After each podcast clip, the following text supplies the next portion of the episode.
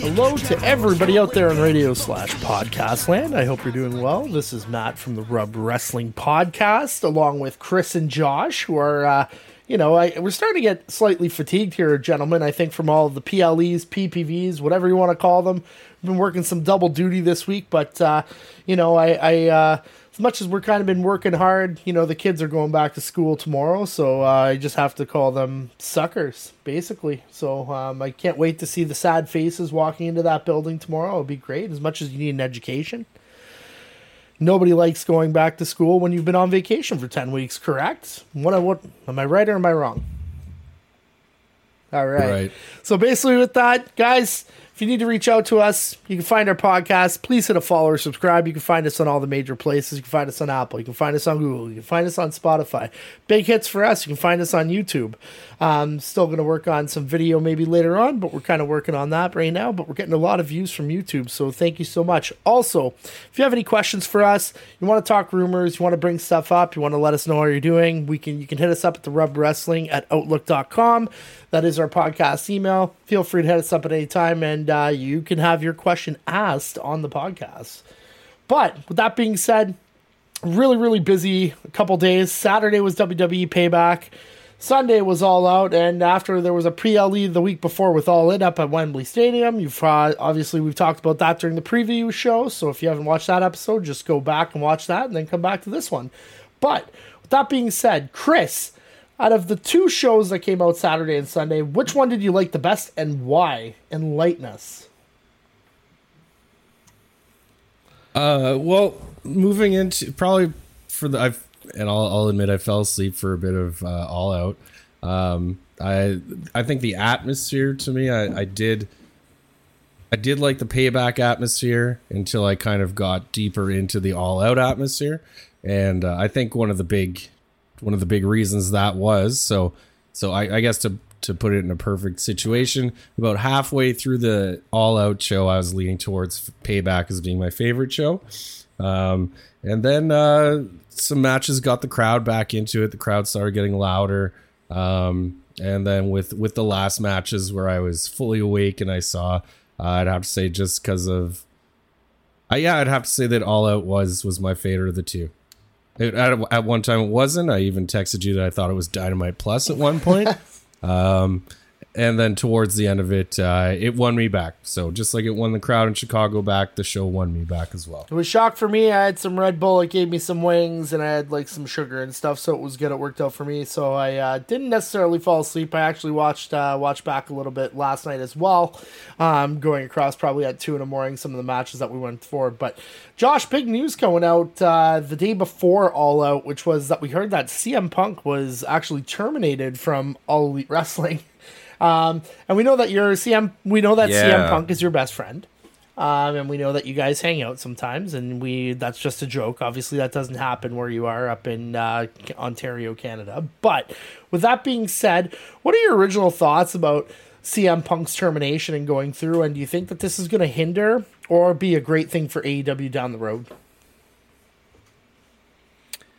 Uh, well, I'm, I'm quite pleased uh, because I, I don't like Brooksy. Uh, causes too much turmoil, and it seems like every other day he's in a different fight with somebody else over something that's irrelevant, and he just takes things too personally. And, you know, as other wrestlers have said, that it seems like he's got some mental health problems. Clearly, that's the case. I mean, this guy's sober, uh, straight edge, but he acts like a maniac. I, I, he's already gifted with everything that he needed in A E W. He's given the title. He's booked exactly the way that he wants, but it seems like he takes every little thing personally. He's a cancer to the locker room. I hope he goes to W W E and ruins the W W E as well, so that we can focus on A E W, the show that I much prefer. Um, but if he goes to W W E, then that's a shame for them, because he's just going to do the same thing over and over again. Um, it's weird that, you know, he has so many enemies, and there's people that he has that seem like they're really on his side, and, you know, he's really supportive of like the L G B T Q two plus community, but like there's something wrong with the guy. And it, he, if he's that much of a cancer to the locker room where he's like fighting the pillars of your whole company, the company that got you where, the people that got you where you were, you added C M Punk, you know, what, three years into your promotion. Sure, he gave you an added boost and he's a big draw, but you know, if it's going to be at the cost of your other superstars, it's not worth it. It felt like a scenario for me when I'm kind of thinking about, and I, I don't like this analogy, but it's kind of what it is. It's like, it's like the kid that gets bullied all the way through for a couple years and then realizes like, oh, he's the young kid and the older kids are picking on him. And then he realizes that he's the older kid and then he can do the bullying, but the, the younger kids are standing up to him and actually, and he's like, well, why is this even happening? Like, people should just be listening to what I'm saying. Like, I've been in the business for so long. This is, this is everything that I possibly could do. And nobody's listening to me. They're just self-entitled. And it seems like that's the, the biggest case that we're seeing. I mean, Chris, when you talk about C M Punk and this whole situation, and, and we can go over the podcast, we've talked about the cancer, what, exactly what Josh said. Do you do you actually see him going anywhere else, or do you think like his career's finished at this point unless he makes retributions and amends? Uh, this is uh, it's I this has got to be close to the end. Um, I don't think unless unless he's in dire straits, um, maybe he'll show up on the indies here or there, but I just think like he's they Josh said uh, he's been given his chance. He's been given two chances. He got his own show. he caused he caused a huge problem, and now he got his own show to keep him away. And he still he still messes that up. I just I don't know. Like I said earlier, he's definitely a narcissist. I just it's like he self sabotages every every opportunity he gets. Like the U F C should have never he should have never been there. And then obviously I. I don't know if he could have trained any harder, but he looked awful both times. So, I mean, he couldn't have been putting that much work into it.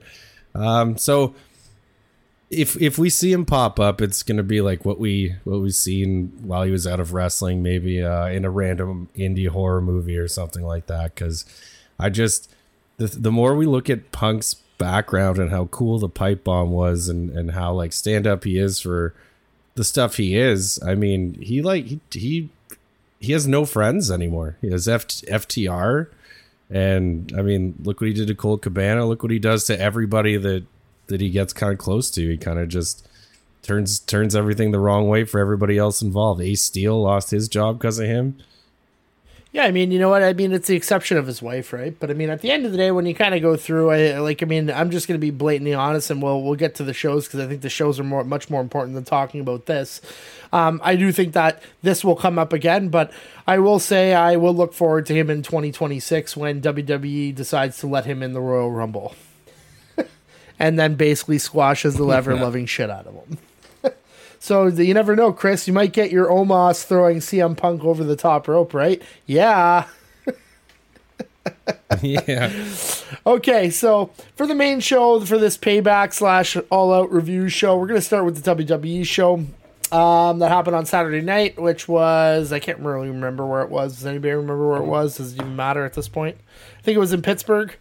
Pittsburgh, Pittsburgh, Pennsylvania. Right. I actually remember that the last second. Um, real decent show. So basically... Um, in the preview show, we, we kind of rated what we thought were going to be the best matches. And uh, we're going to switch one of the matches up because one just really stood out. Um, basically, we actually previewed um, the three show. The three that we previewed were the tag for uh, the street fight for the tag team titles. We previewed Rhea Ripley and Raquel Rodriguez. Um, we also previewed the main event with Seth Rollins and Nakamura, but what we are going to start off with is we're going to start off with a show that, like, a, a match that we thought wasn't going to be very hot and actually turned out to be one of the best matches of the night with Trish Stratus and Becky Lynch. And I mean, there was a lot of comments when we were kind of watching in our, in our chat, uh, with, uh, me, Josh and Chris that we're going through. And, um, this, this match turned out to be a complete banger. Chris, were you absolutely surprised with what you saw? And, uh, do you just really think that this is actually two really good wrestling minds that came up with a really well-produced match that came out of nowhere? Yeah, it came out of nowhere for me. Uh, I think I think what I said is I, I think we all had the idea that uh, Ripley and Raquel was going to be like the big stiff match, and then this match was really going to have to really going to have to like bring its pull its weight, like because you have two two sh- two women's matches on the same card. Um, but yeah, I I, I thought Trish Trish did really well. Um, thought the storytelling was was good. It was classic. This is how, that's how you run. That's how you run a cage match. You have one person who has somebody on the outside who slams the door into somebody's face. I mean, they uh, they checked all the boxes for the gimmick for me for sure. Um, a lot of cage cage stuff went on. Trish Trish looked good. She I don't I I thought she was gonna have to get carried carried the whole time. She looked good. She gave it. Maybe uh, maybe this is one of her last matches. So um, maybe the producing, maybe they spent more time with her to get her comfortable. But uh, yeah, this uh, it was it was my surprise of the weekend. Yeah, and it was. I think it was funny to really hear that Trish Stratus has never been in a cage match up to that. Uh, I believe they mentioned that on the on the show on Saturday night that that was her first one, and I think you, you kind of hit all the right notes. I mean, there was um, there was climbing the cage, there was trying to get to the door. Um, you know, at one point there was a superplex off close to the top of the cage. I mean, you got to keep in mind Trish Stratus is what forty-six years old in there, and she didn't look like she was forty-six. Like she looks like she could probably wrestle till she's fifty. That's how good of a shape she's in. But just the storyline with even Zoe Stark coming into the match at the very end of it. Um, j- just fantastic storytelling from what we saw from beginning to end. Um, Josh, when you kind of look at these gimmick matches, we kind of see these really stupid ones sometimes in, in W W E. Should these be used really sparingly, or would you like to see these matches more involved with the women, like ladder matches, cage matches? Do you think that those those A and S tier women that are on SmackDown and Raw can really do those matches to justice that would be great on these P L Es that would really make for these A, A plus matches that we that we kind of see? Because I think that match for me was an A or an A plus when I when I finish it off. Uh, yeah, absolutely. I think, um, you know, with Trish and Becky being the ones who participated in this match, and not to say anything bad about Trish or Becky, but there's so many greater athletes on the women's division that could pull these match this type of matches off. Becky Lynch, obviously, at the top as well. Um, but if these two were able to pull off this caliber of match, I think that if you allowed for the production to be put into the women's matches and allowed the women to actually be part of the script and making it sure that they're like telling the story themselves as opposed to having someone writing it for them just by themselves. I think that's part of the problem with the women is that they're really not booked to be strong like this, and they don't want to put the time into a match like this. In a cage match, you need a good thirty minutes because that's how you develop the story, and they really let them develop the story. Like like Chris and like Matt, is, like you both said, that, you know, like lots of action with the cage, the superplex, you know, there was callbacks to previous like women champions, you know, like Lita and Victoria, when, you know, they used the Widow's Peak and the Twist of Fate. And, um, you know, it was just, it was really well done. And I was really appreciative that they allowed these two women to do that, because that's something that the W W E and A E W, especially A E W, don't actually let the women do, is have a match like that. The only thing that the match was missing for me was a little bit of color. Well, definitely Trish, I think at the end of it, had that massive bruise on her forehead, and hopefully we'll be able to see some of it tonight um, if she's there to, to actually see what the hell it looks like. I'm sure they're going to try and cover it up with makeup, but I really hope they don't. I hope it's gruesome. But I think at the end of the day, there's one kind of X factor that we look at these matches that we don't necessarily understand too is um, how much time are people actually putting into the the student side of it? You know, there there's one thing just to to be athletic, like you were saying, Josh, and have all the athleticism in the world, but do you know how the match, the psychology of the match works? And I think one of the things I'm starting to realize when you're kind of watching the women is that that psychology is not there. I mean, you look at um, certain certain wrestlers have it. Becky Lynch has it in droves. She also is married to Seth Rollins, and he's also an acute, like, like student of the game still to this. You know, you, you look at people like Christian Cage, like he's one that just has a has a complete mindset for how everything should go in a match. He's done every type of match you can think of. He's just got massive um big like big brain for wrestling that happens. But how many of the, the women can say it? And I'm starting to see it in the men a lot too, like where you have these highly athletic kids that are coming in, and they really have, like Chris on some of the N I L deals, where they don't really know anything about the sport. They're just there for that athleticism. I, I think we can all agree that you look at somebody like Gable Gable Steveson or whatever his name is. He has no idea what it is. He knows how to amateur wrestle, but doesn't know how professional wrestling really works, right? So I think the question is, um, I agree with you, Josh, one hundred percent, but the question is, do those people with the athletic minds, minus, I'd say, Charlotte and Asuka, does that, does that Bianca Belair have the, what's between the ears to really pull that match off? We know athletically she can. Does she have the psychology to keep that storyline going, right? I think that's a big one, and that's going to be a big talking point for the women's division in the next year or two to see how much movement there can be there. Um, basically, for our second match uh, that we're going with uh, for the night was uh, just an all-out brawl uh, in the for the tag team titles, which actually the Judgment Day actually took the tag team titles from Kevin Owens and Sami Zayn in a Steel City street fight. Um, this match basically had it all. It had weapons. It was almost a, it almost felt like a true tribute to Terry Funk and what uh, he was doing through in the, those hardcore matches from back in the day. But we saw basically um, Kevin and Sammy wearing the Pittsburgh Penguins, uh, you know, jerseys going out and, and, and basically going against the Judgment Day throughout every single member in this match. Now, Josh, when you're looking at this match from a standpoint, what would you rate it? And uh, would you compare this match to some of the better hardcore matches that you've seen probably when um, probably ten years ago when hardcore was really at its peak? Um, yeah, I think it was an A A plus for me. I uh, like Chris, I, I did fall asleep actually through both pay-per-views because I'd been having such a hectic week with the strike. So I did rewatch everything the next day.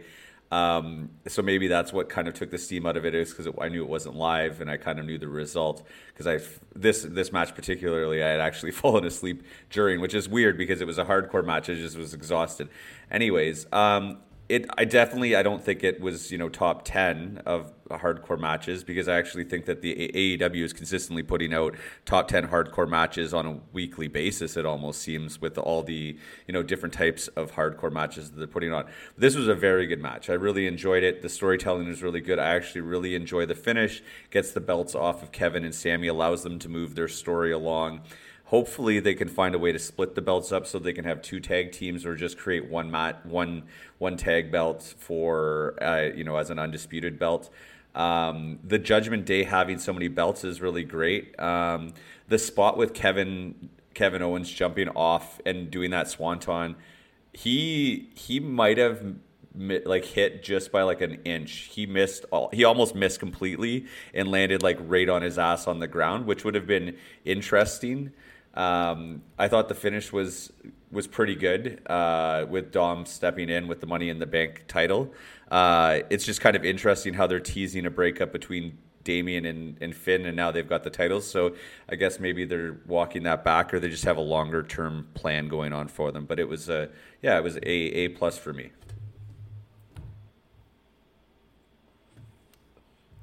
They can't hear you, Bat. See, that's what happens when you don't take it off mute. Thanks for letting me know, Josh. My mistake. That's the first time I've ever done this on this podcast. But um, yeah, I was just saying, like, you know what? The the the kind of win at all cost mentality, having J D McDonagh come out, having Rhea Ripley hit a spear on, I think it was Owens, through the barricade, and, you know, having uh, Dom involved was was just, it was kind of everything that's happened over the past couple weeks. And I, I know, Josh, you joke with those title eliminators where you say they're already the champions, but I think they were. They, they already? And I think they were. I think, honestly, I, I, I don't think, I think the, the Judgment Day, like we said in the previous show, were favored to take the titles. And I think it poses a really interesting question. So, Chris, fact or fiction, right now we have Dom with the N X T North American title. We have Um, Rhea Ripley with the uh, Women's Heavyweight Championship and World title. We have, you know, Finn Balor, and we have Damian Priest with as the Undisputed Tag Team titles. And we have an absolute killer in J D McDonagh, who's not part of the group, but basically they all have titles. Do the Judgment Day at this point rank in the top five of best stables of all time in W W E? Oh, that's that's a tough question, like, especially like without having to think about it, but top five. It's interesting because, I mean, they're, well, we, as we keep saying, we're we're more of a more of a pro A E W podcast, but Judgment Day is one of the things that, that I like most about W W E right now. So I like their entrance, I like their graphics, I like I like the way they all conduct themselves. I think I think they found four perfect people that work together who are all completely different, and then it it's it's working. Like, uh, yeah, top five. That is a tough on the spot. Well, here's just question. some just some to throw at See you, it? like right off the bat. I mean, I know where I have them, and I'll tell you what I think afterwards. But I mean, you think of like D X, you think of the N W O, you think of yeah. the Radicals. At one point, would be a great one. The Nation. The Nation. You know, um, the the Undertaker's Ministry, and then the corporate, Corp- the corporation, the corporate ministry, the corporate ministry, the corporation. I mean, we can just go on and on with some of the ones. Well, the Four, Four Horsemen. Horsemen was actually yeah. in there at one point, and uh, trying to come back in, right? Like so, um, that it's just. It, I think based on the amount of titles, when was the last time that you saw that many titles in a stable? It, it's hard to even think. Yeah, probably the N W, the N W O or the Elite, yeah. maybe for a bit. So that. Or, uh, sorry, um, Undisputed Era had a bunch of gold. They're for another one. That's another one that you can even throw in. So does that put them yeah. in the top five?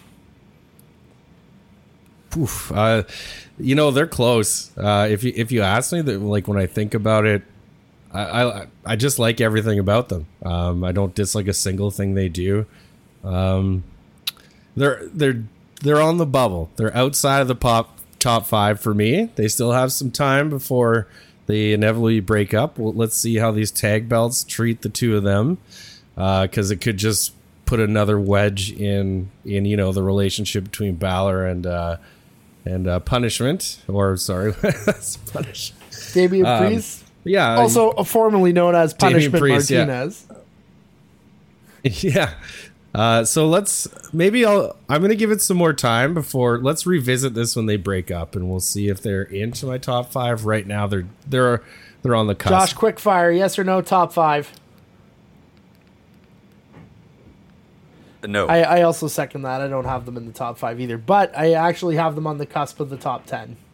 So I think time will tell with this stable. I think they have the most titles out of everybody, but I have to agree, Chris. I think they're they're probably one of the most interesting storylines on W W E T V, period, because they're also showing up on N X T. They're also, occasionally, they were showing up on SmackDown, too, and they're one of the only rotating groups that have been going around, around, around to the different shows, because, they're let's face it, they're the highest ratings draw on that show. And so the more that they're on, the more that you're going to want to go through. It's like Cole, it's like Cole and M J F, right? The more you put them together, the more you give them airtime. It doesn't matter where they go. People are going to watch.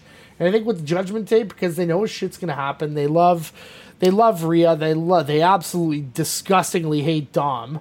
I mean, those two can go anywhere on any T V show, and they're just going to get booed or cheered for, for, for whatever they're going to do. Mostly booed, though. So I think this match was really interesting. I think it was uh, was a top draw match. I, I kind of had a feeling it would be, but I mean, it's uh, with those types of matches, Josh, we talked about chaos, and I think if you don't have an organized chaos, sometimes it just kind of gets really out of hand. And um, I think we saw that with a couple matches, not just um, with Payback, but just with here too. And um, you know, I think overall, I think it was a, a great, great match. Now. That being said, we're going to kind of move towards uh, the main event for Payback, which was uh, basically Seth Rollins for the World Heavyweight title, um, who retained against Shinsuke Nakamura. Um, really good storyline build up with this, you know, with uh, Nakamura and actually having the great Muta that was actually uh, out front sitting and watching the match. Um, you know, kind of going into kind of this Japanese samurai kind of shtick a little bit for... Um, for Nakamura moving forward, but the storyline about Seth's neck, Seth's back was a really, really intriguing storyline, um, and uh, Nakamura really kind of exposed those areas during the match that we went through. Now, it's kind of interesting with Nakamura losing the title, so Josh, what do you think happens to Nakamura after this storyline? Do you feel that if the storyline isn't compelling with him continuing the feud with With Rollins, do you have a feeling that he's just going to get lost in translation on the Raw roster if if they don't continue with this feud? I mean, it's quite possible. I think that uh, based on what happened after Payback went off air, he attacked Seth Rollins again. So I'm expecting something to be shown on Raw tonight of that to continue the storyline. You would hope so. I think Shinsuke gets Seth, you know, along a little bit farther. I mean, hopefully Shinsuke can get you know, an actual title shot again and win the title off of Seth Rollins, and then have, have a little run there and be a little bit in between the next great thing, maybe. I don't see him as a long-term champion. Hopefully, you know, that'll continue and he has uh, an opportunity to, you know, face Seth again and, and, and win the title. But I think that it could just be like the stepping stone to the next story, and he's just kind of in between while we have some of these like mid- Uh, pay-per-views or P L Es, as you may say. Um, so I, I think that hopefully he continues because he's got more to show, and I'd really like to see more of him. Um, but uh, I don't have high hopes that he'll be a champion, and if he is, it won't be for long term. So, Chris, question for you: when you kind of looking at this this whole match, and you kind of talk about storylines and Nakamura and everything that's going on, and it, it's kind of interesting. We because I mean, obviously, we, we could sit here and talk about both cards and have a three hour podcast if we really wanted to to go through each and every match. But I felt on this card slightly disappointed by some of the matches that I thought were going to be much better than they were. Like, I, honest to God, thought the L A Knight and Miz match was going to be kind of a banger on the side. It was absolutely disappointing, in my opinion. Um, L A Knight did his stick. I don't think L A Knight really lost a lot of steam from what happened. It just didn't kind of come out together as a great match. Um, Austin Theory didn't look great against Rey Mysterio. He had a tough time with a smaller opponent, I felt. And, uh, you know, that's basically somebody that you also have at the big, the top of your company eventually in the next three to five years from what people were saying, right? Um, do you feel that this match was was enough to kind of keep them going? Like, because I don't feel as that the title holder, Seth, is really going to lose any of the steam or anything that he has. Um Did you feel that Nakamura loses his steam from losing this match and, and from the performance? And, like, basically, what did you think of his performance overall after being given a really good storyline um, with uh, at the top of the card in a main event on a, on a W W E pay-per-view?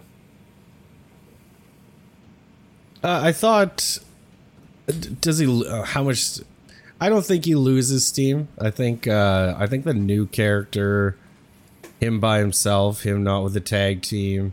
Uh, I think they kind of rejuvenated Shinsuke for people, so I, I don't think he loses too much steam after this, especially with um, with attacking Rollins after it looks like they're going to continue the storyline. Um, I I kind of do I, I kind of do agree with Josh how this is kind of one of your you just it's like filler filler for the title until they they come up with a. with a story to like a long-term story. So they're just going to put this in here for a couple months while they figure out, figure out and imagine the next story that's coming. Um, but yeah, it's, it's, it's tough for Shinsuke. I mean, he's always got that music. I mean, that music always gets everybody. So he's always got something. There's always something we're going to cheer him for. But uh, I, I, he did, he wrestled like Nakamura wrestles. Um, I liked it. I, I, I thought it was an enjoyable, an enjoyable main event. Um, is it a secondary main event because they had another title so they can put this title as the main event? Yeah. Um, usually you wouldn't see somebody like Nakamura in it. If you ask me, they would be kind of a bigger player. Um, but similar to Josh, uh, I I would, would like him to to get the title. There wouldn't be anything wrong, if you ask me, with having Uh, Shinsuke win the title and then Rollins winging it back, ending the feud and moving forward. I'd be happy with that. Um, but uh, we'll we'll see how it goes. You know, we always we never kind of know what W W E just does from one day to the next. Yeah, it's true. I just feel for me, I feel like the longer Nakamura doesn't have the title, the more he kind of he kind of drops and loses loses that steam. I think when you keep him on uh, a good performance, I think if you keep the feud going, I, I don't foresee anything wrong with it. And I think what Josh said, you know, alluded to at the end where he attacked them. And I think like that's that's a good scenario to really make sure that that's going to kind of keep going in the right direction. And I think eventually what happens in these longer feuds, too, is that everybody gets tired of seeing the regular singles match. And we're going to see, you know, a gimmick match at some point. And I think that's going to be really good because whether it's a steel cage, Hell in the Cell, I mean, I don't know what the next pay-per-view is for W W E coming up, but I know that we're getting really, really close to Survivor Series. Um, I think that's where you might want to see the payoff of that gimmick match come out. Um, And uh, yeah, if somebody if somebody wants to check it, and they can tell me, but that's fine. I think the other real big news that we heard out of this before we switch over to the A E W side for All Out is um, basically um, main event Jey Uso now being on Raw during the Grayson Waller uh, segment with Cody Rhodes. And um, it looks like it's potentially setting up something with Cody and Jay. There seemed to be this mutual respect there. There was a couple of dirty looks that were thrown by Cody. Um, and I, I think um, it's a great move by W W E. I think it's it's a tough move for Jimmy because Jimmy's going to take a lot of slack on SmackDown. But I think Jay's just such a big star at this point that it's kind of hard to really ignore that. I, I agree that you, I think, Josh, you were saying before, you're you're taking away one of the best tag teams of all time, but I think at the at the end of the day, when you're going through, I think you can take a shot, and if it doesn't work out, you can always throw them back together, and you're kind of right back where you started, right? Um, so that'll be an interesting concept too. So lots of good stuff. We're filming on a Monday, so it'll be interesting to see what happens on Raw tonight, and uh, we'll keep you updated as we go along. But from here, we're gonna move on to a crazy show that happened. Yeah, hey, go. Matt. Josh, go ahead. So September eighth. W W E Superstar Spectacle in India, and then W W E N X T No Mercy at the end of September. Yeah, I think I think they announced Crown Jewel yeah, today I, too, eh? Yeah. So, yeah. Well, uh, November fourth, I think. Yeah, so it'll be interesting. There'll be some P L Es that will show up, especially the ones that are out in uh, Jeddah and, you know, up in India and all that stuff. Like, those are at uh, usually at one o'clock, twelve o'clock. Those are kind of like the Wembley hours. So it'll be really interesting to see. Yeah, those. And Survivor Series. Survivor Series is generally uh, Thanksgiving. November twenty-fifth. U S Oh, Thanksgiving. Yeah. It's one of my favorite. Or used one to of be. my favorite pay-per-views. Yeah, it's November twenty-fifth this year. Chris, those were the best. Those were the best pay-per-views to watch on V H S when you were watching those eight-man tags and having the sole survivors. And what a great way to push! And it doesn't get used as much anymore, unfortunately. But anywho, I wish it did. That elimination style was it was so cool. You had like the Ultimate Warriors versus like the the Dungeon, and it, they're, they're just it was so fun. And then you'd have somebody who goes down like three guys right away, yeah. right? And then all of a sudden they, they come back to win it. It was always there's and the gobbledygooker was always there.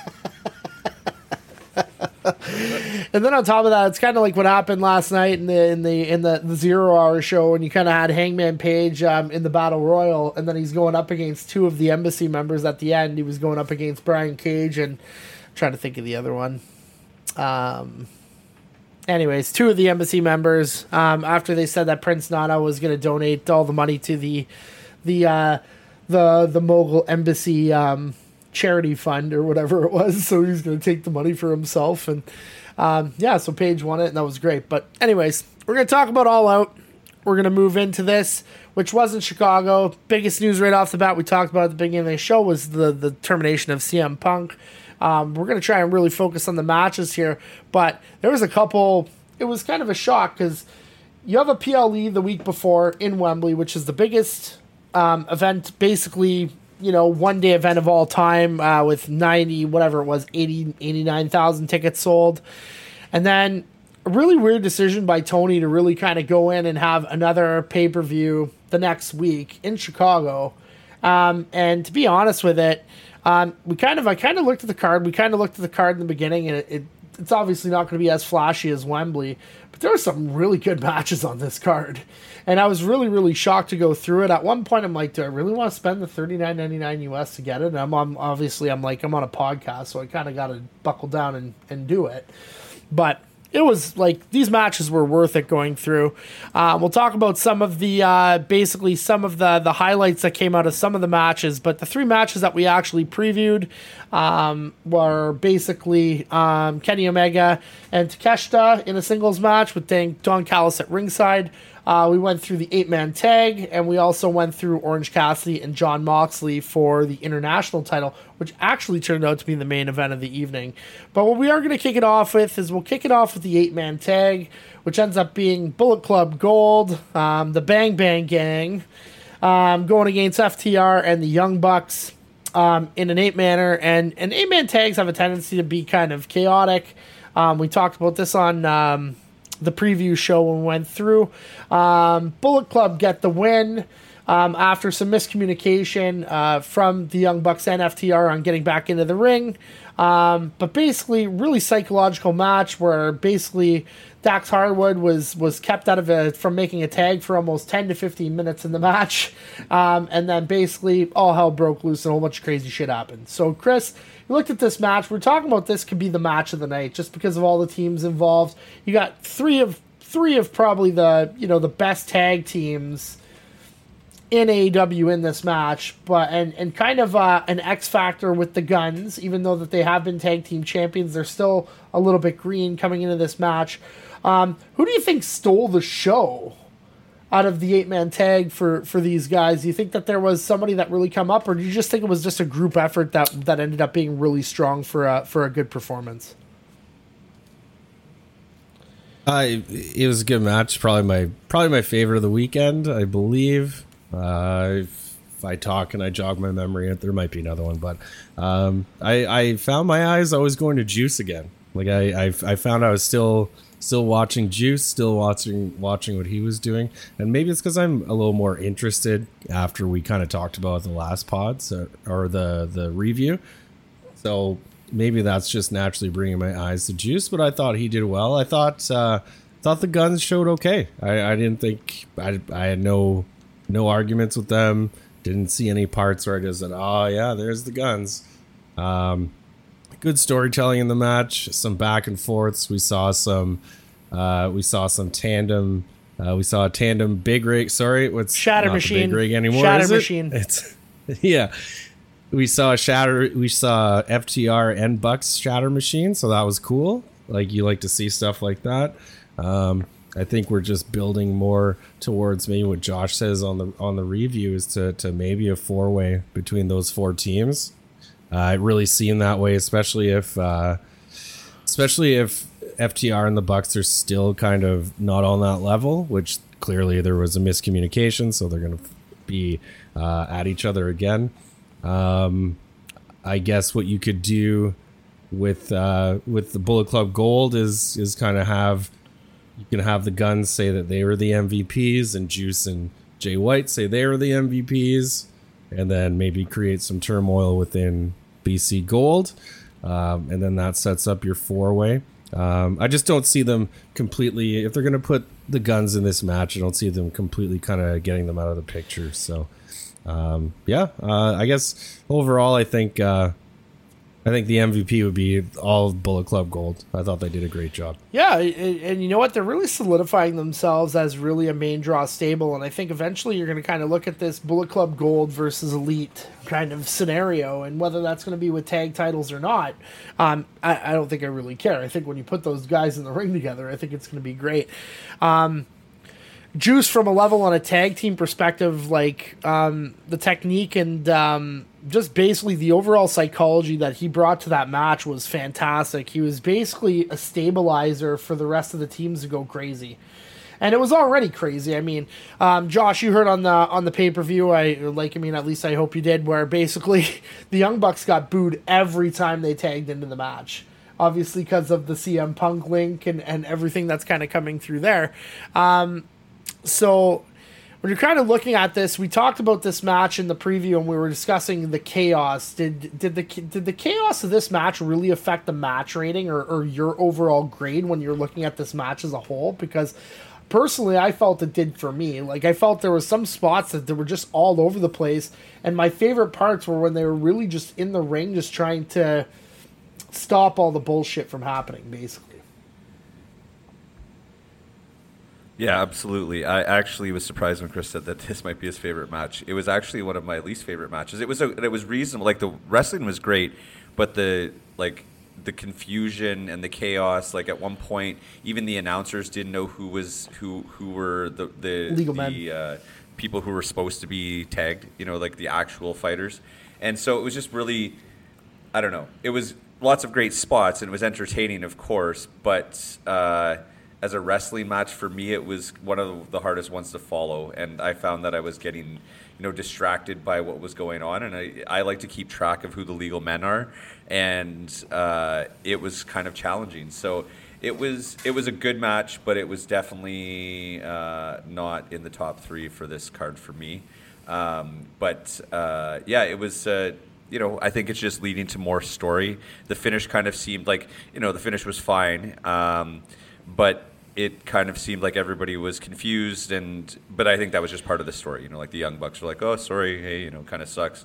There's really no consequences to losing a, a fatal, a, like a, a match like this, anyways. So hopefully it goes somewhere, and hopefully it goes just like Chris had said.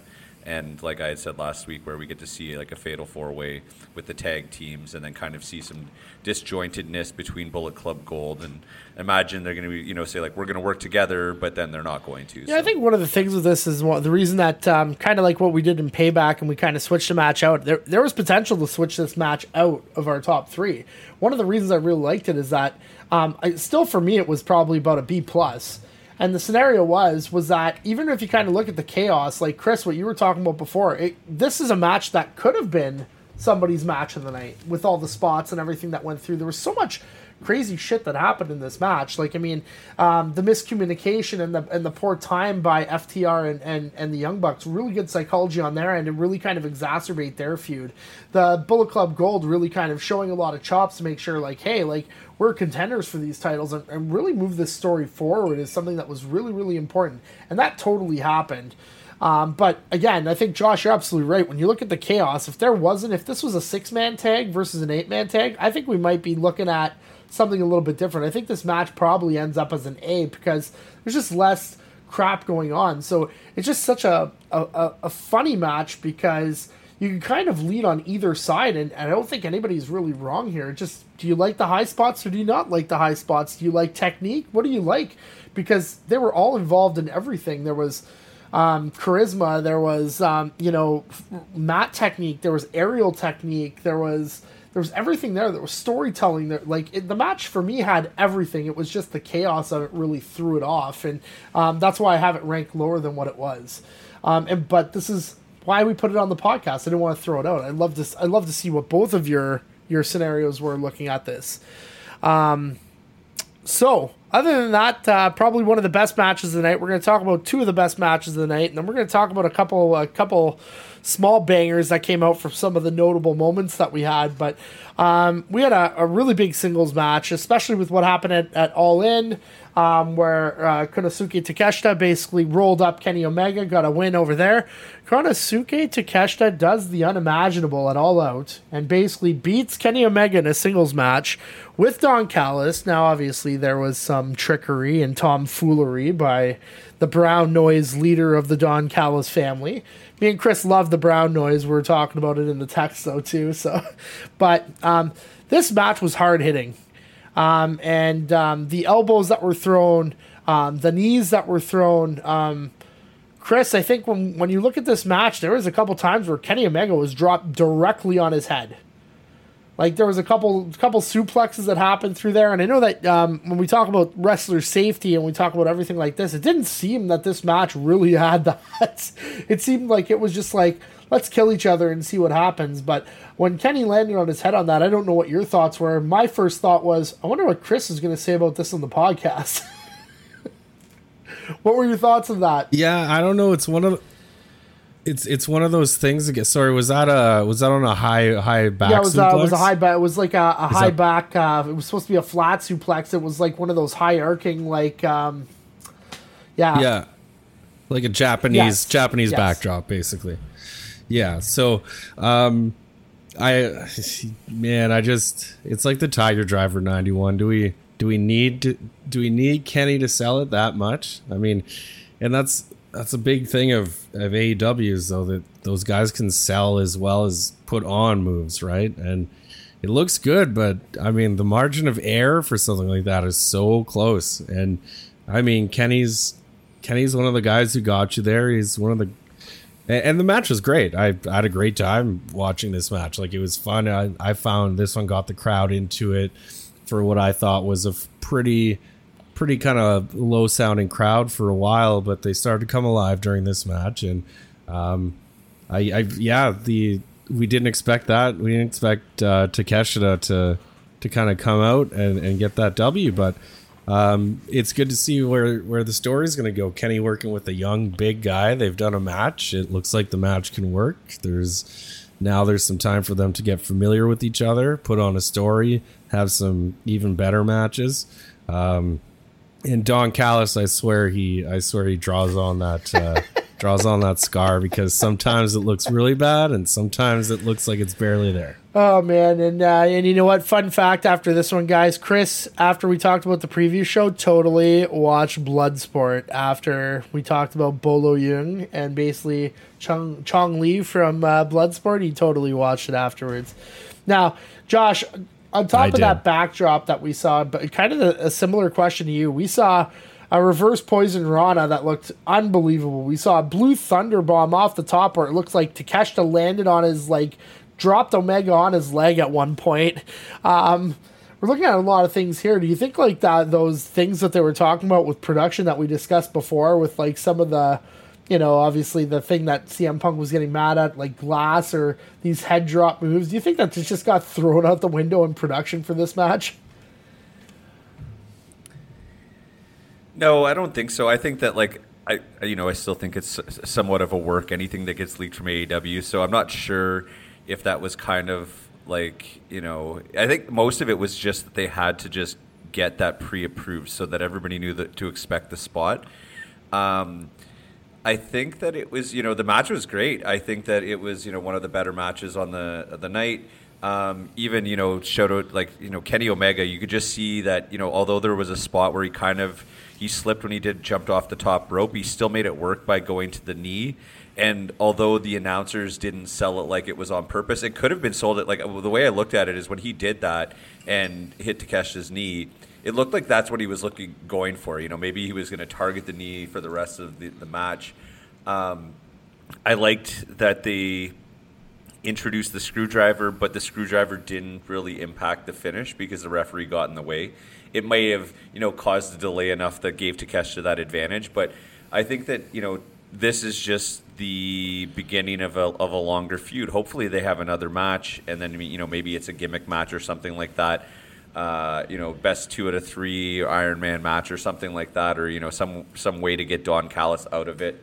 Um, but yeah, it was really, really impressive. And I, I, I think that, you know, Kenny, especially Kenny, he kind of spits in the face of those those rules. He kind of just says, yeah, those rules might be for everybody else, but they're not for me. Similarly, John Moxley, you know, those rules don't apply to John Moxley because, you know, it's like, oh, you can't have this, you can't have that, and John Moxley's busting out the thumbtacks and the glass and the massive stomps that he loves to do.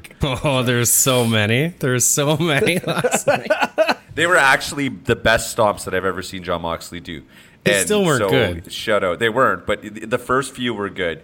But yeah, anyways. I think it was kind of like, yeah, we'll get to that match in a second, but I, I'd have to agree. I think uh, a lot of people would look at this match or the main event that we're going to talk about, and they'd probably like hit back and say that because of where they were in the card and how they were, they were probably those were probably the two matches of the night, right? Um, and I don't think anybody can argue, but I think this Omega Takeshita Don Callis feud has been great, and it's uh, yeah, I'm really hoping to see what the payoff's going to be. I think Don Callis, when you watch him as a manager, um, you know, he's got a brilliant wrestling mind. He always has, um, but his ability as a manager to really kind of step up, even if you remember his old work that he did when in E C W, when he was uh, part of uh, the network, and you know, like he's just got this face that you want to just punch. And he's just like, it, yeah, Cyrus. He's so easy to hate. And and I think like when you look at a lot of it, when you go through, I think that's that's really his, his heel heat, right? He's not looking for this cheap heat. He's looking for this real good heat. And um, I think in a lot of cases, like just watching him along, like the the the at the bottom of the floor, like, you know, really getting involved in the two counts, really getting involved by chirping the fans. Um, and, and like Chris said, just even the, yeah, the, the draw on that scar is definitely getting much, much darker from every time we see it.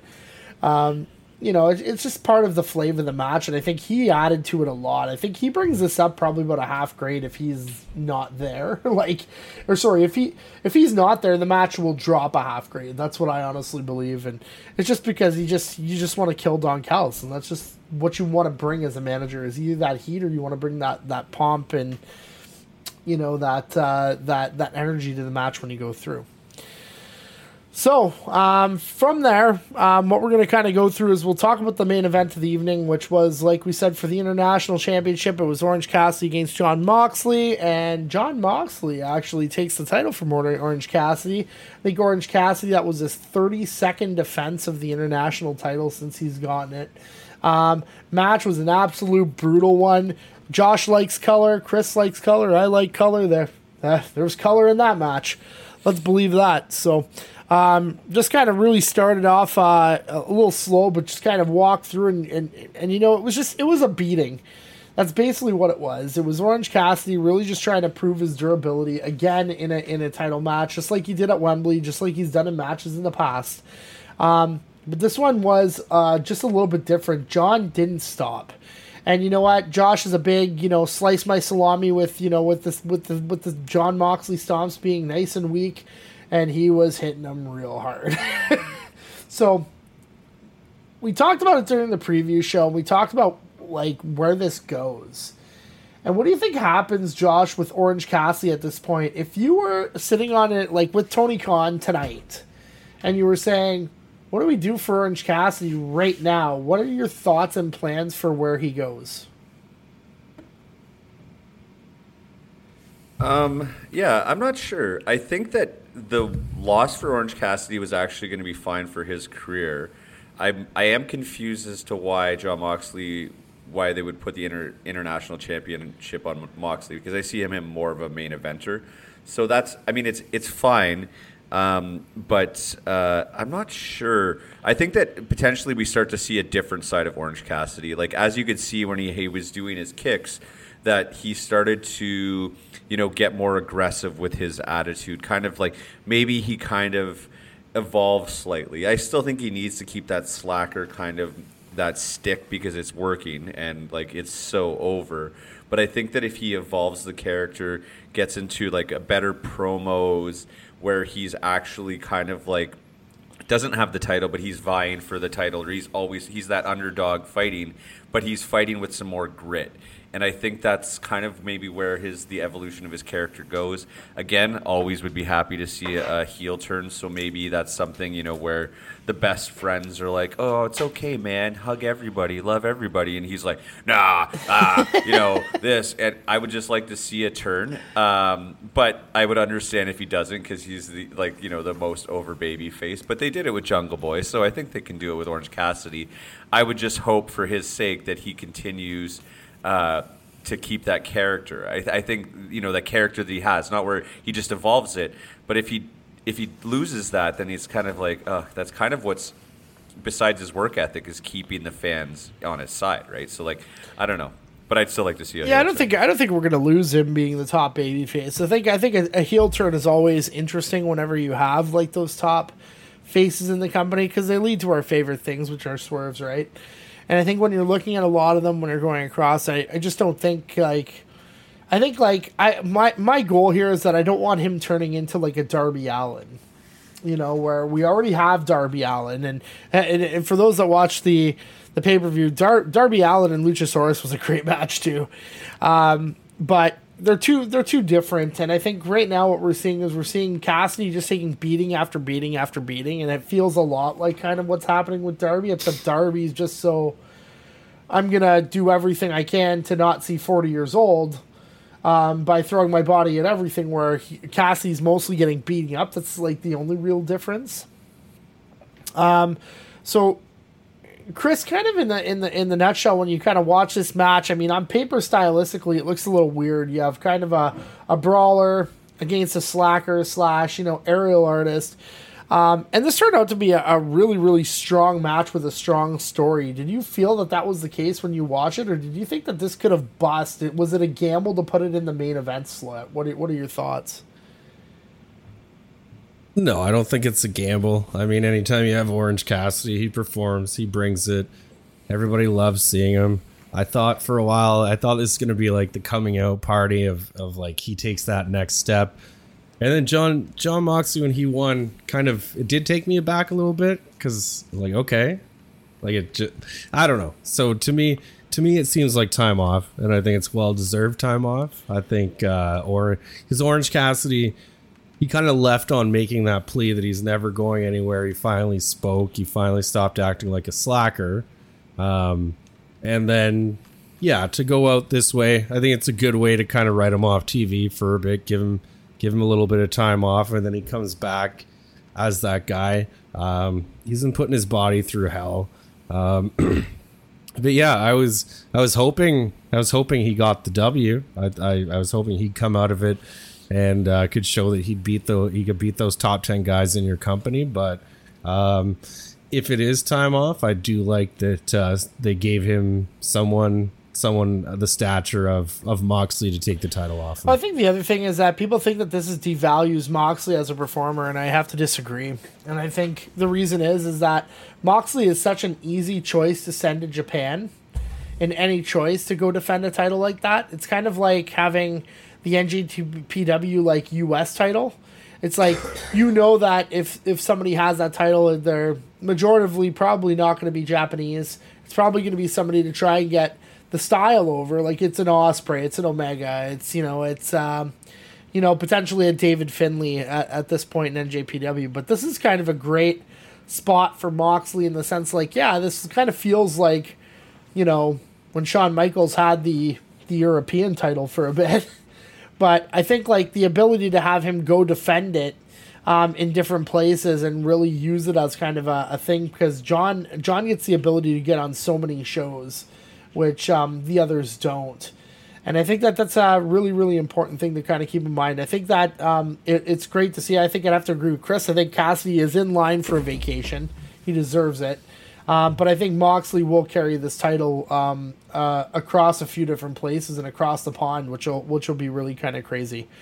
Um, just to finish up, there were some other great shows on this card. I mean, there was a couple very, like, when we talk about heavyweight people fighting, like, there was a couple heavyweight tilts in this. Like, when you look at Joe and Shane Taylor, Joe and Shane Taylor, maybe not the greatest match, but Shane Taylor is pretty much one of the, I wouldn't, like, that's about probably a B for me. But at the end of the day, it was interesting to see Shane Taylor, who's, like, such a, from the history of R O H, just such a big part of that company during, um, you know, kind of the, the lower effect years, where basically he kind of kept the show running with Shane Taylor Enterprises, and watching him and Joe basically fight each other was, was crazy. However, the, the match that really stood out for me that got a standing ovation at one point was basically Powerhouse Hobbs and Miro. And I didn't expect that at all. I just, I had a feeling it was going to be a good match. I didn't expect that to be an A, A minus, A plus match for me. And it totally was. Um, it had everything. And I mean, I don't know what you guys thought about it, but you just kind of watched, like, the fans yelling, slap the meat. Josh, you look like you're going to say something.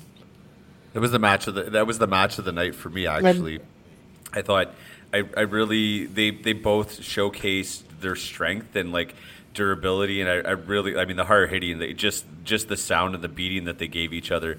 I was shocked because I think, like, those two guys typically have squash matches. So to see them actually have matches, a match where they go the distance and they have a good outing against each other, and it's good and physical, and each guy has kind of, you know, I don't think that either, uh, like, I don't think that Hobbs lost anything by losing the match. I think that, it, it you know, to lose to Miro is is fine, because Miro is basically Hobbs in, you know, ten years, right? So I think that, Uh, Hobbs, it, it, this is just kind of like the next step, and maybe, you know, it's the evolution of his character, and hopefully he, he goes forward with that. And Miro, you know, he's going to continue. I think that I'd like to see Miro lose a couple more times, you know, here or there, because it kind of seems like they always book Miro as, like, he's never going to lose. So if that's the case, then put the heavyweight title on him instead of giving him these secondary titles. But anyhow, I thought it was uh, it was my favorite match. I, I would night, have so. to I'd have to second that, and that's why, Chris, when you actually said, now that you have your thing, and you're like, this feels like Dynamite Plus or whatever it was, I was like, what the fuck are you talking about? Because when they went to give the handshake at the very end, I was getting emotional because they were getting a standing ovation, and I just thought, oh my god, like I said, if Miro doesn't shake his hand after this match, after that match, with everything they got, I said that was it. And then they shook the match, and then all of a sudden, Hobbs swerved him, and then I've never felt more as a mark in my entire life at the end when that happened. And then his wife came down when C J Perry signed with A E W. I guess she's all elite now. I don't know if they've announced that, but um, and she looks like she's got a bunch of work done too, which is, you know, and I think her her I watched it again, and basically her entrance said hot and flexible, which doesn't seem anything like Miro and his redeeming character. And when she showed up and he starts yelling, he goes up the ramp and he starts yelling, "You're not real. You're not real." And like, you're just like, what the fuck is happening? Like, I was so taken away by that whole match because it just had everything. It had, like what Josh said, the physicality of it. It had the emotion in the match. And then all of a sudden it had all these questions, which are now is like, are these guys going to fight again? Now, what's going on with Miro and his wife? Now, what's going to happen to Hobbs? Now, what's like that? That was just it for me, and I'm I'm so shocked because on a card that good, where we have Kenny and Takeshita, we have Cassidy and Moxley. That match for me stole the show, and I would never in a million years think that that match stole the show for for me at all. So I, I strongly recommend, if you're watching this podcast and you have not you do not watch A E W. And you're a W W E fan, and you've been begging for years about heavyweights beating the shit out of each other, and you think that A E W doesn't do that, go watch Samoa Joe and Shane Taylor, and go watch Miro and Powerhouse Hobbs. And I'll tell you, you will not be disappointed. I'm not going to sit there and say it's going to make you an A E W fan. But at the end of the match, if you like good wrestling, you like something interesting, you like something that tugs on your heartstrings, just has everything together, that, that definitely Hobbs and Miro was, was something else. And um, Chris, I don't even know. Did, did you did you get through that match? Did you end up watching that? Like, what were your thoughts on it? Yeah, honestly? I did. Uh, I I I liked it a lot. I thought, uh, yeah, uh, like uh, echoing you guys, they they showed all their they showed all their all their strengths perfectly. Um, I I think we've we've been high on Powerhouse for a little oh, yeah. while, like since he started, since he lost the overalls, and he's starting to, you know, get to open his mouth a little bit more. Um, I think we've been this is like something we've been waiting for, and uh, looks like it's going to go on longer since he swerved him. Uh, so that's good.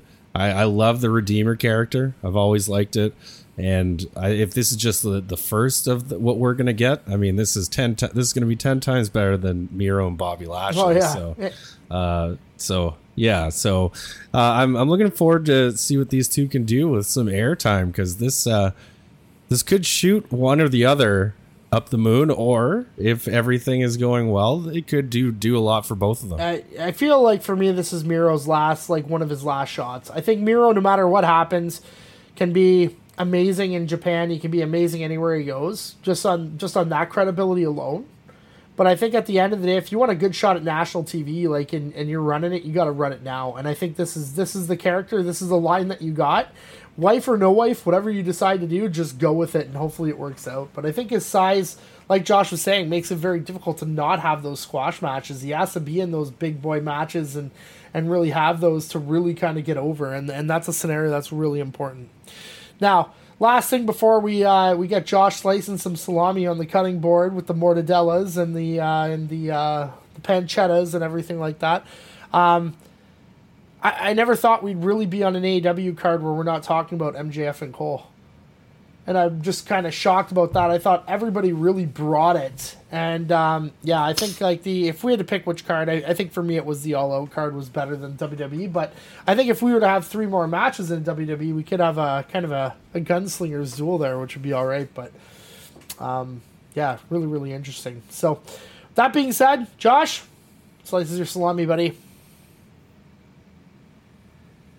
All right, today in what slices my salami, and I think that we saw a couple of them in the A E W pay-per-view. I also think that A E W is more, uh, ha- this happens to them more.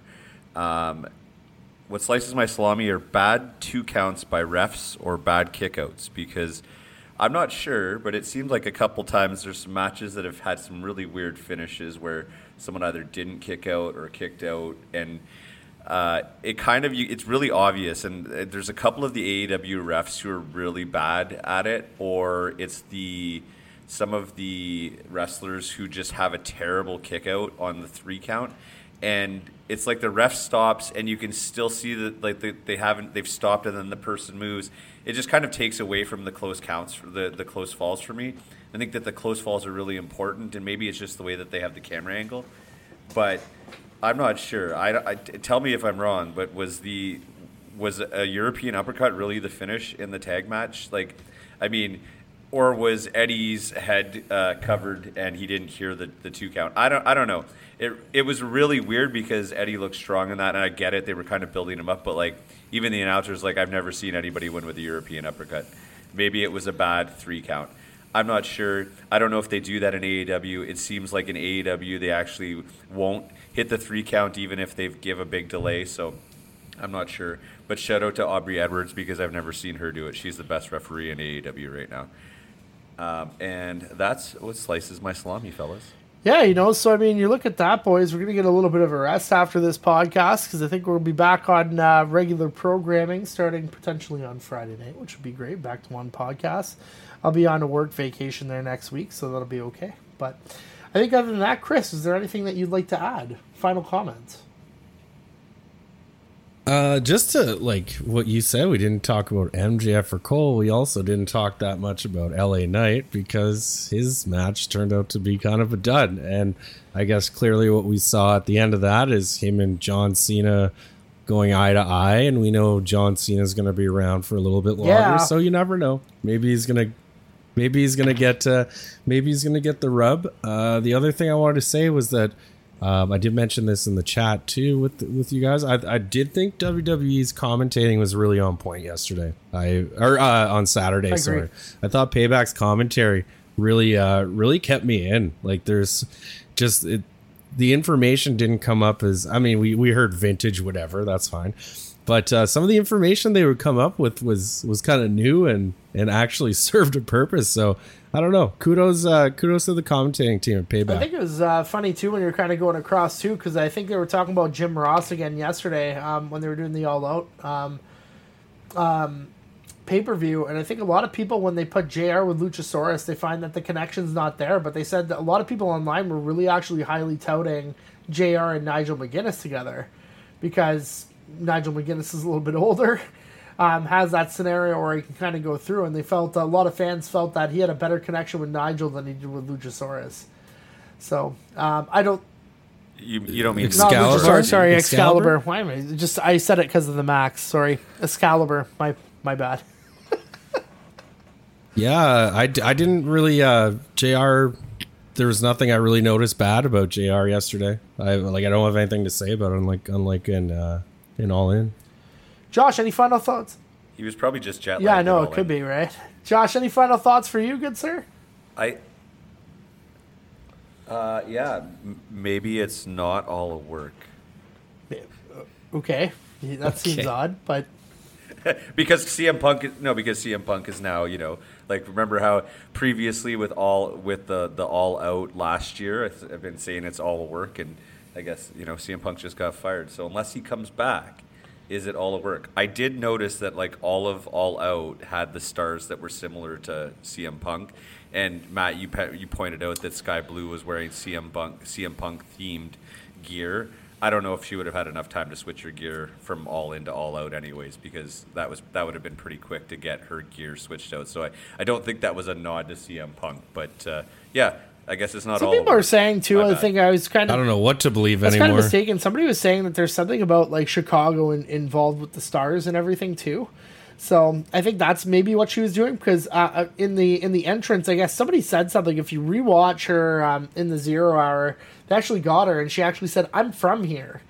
Because somebody was asking, I guess, like, whatever, like, uh, I guess when they had her on camera, and she's like, I'm from here. So, and that was actually right in the entrance if you wanted to catch that. But... Um, zero final thoughts for me. Um, it's nice to get a little bit of a break from a P L Es. Mind you, it was a great month of August, and going into September, it'll be great. Um, you know what? With that being said, you can hit us up, hit us up on follows, hit us up on, you know, subscriptions, anything that you need to hit us. Can I enter? I'll I'll just interject before you get to your final. It's the it's the flag of Chicago. There we go. Perfect. Thank you for that. So I wasn't completely wrong, which is good. Um, but yeah, I think other than that, for follows, subscriptions, you can hit us up anywhere. You can hit us up on the Apple Store. You can hit us up on Google Play. You can hit us up on Spotify. You can hit us up on YouTube. Captivate will tell us if you're watching or not, because we got it. But wherever you are in the world tonight, good morning, good afternoon, good evening, and good night. We all bid you adieu from the Reb Wrestling Podcast. Bang!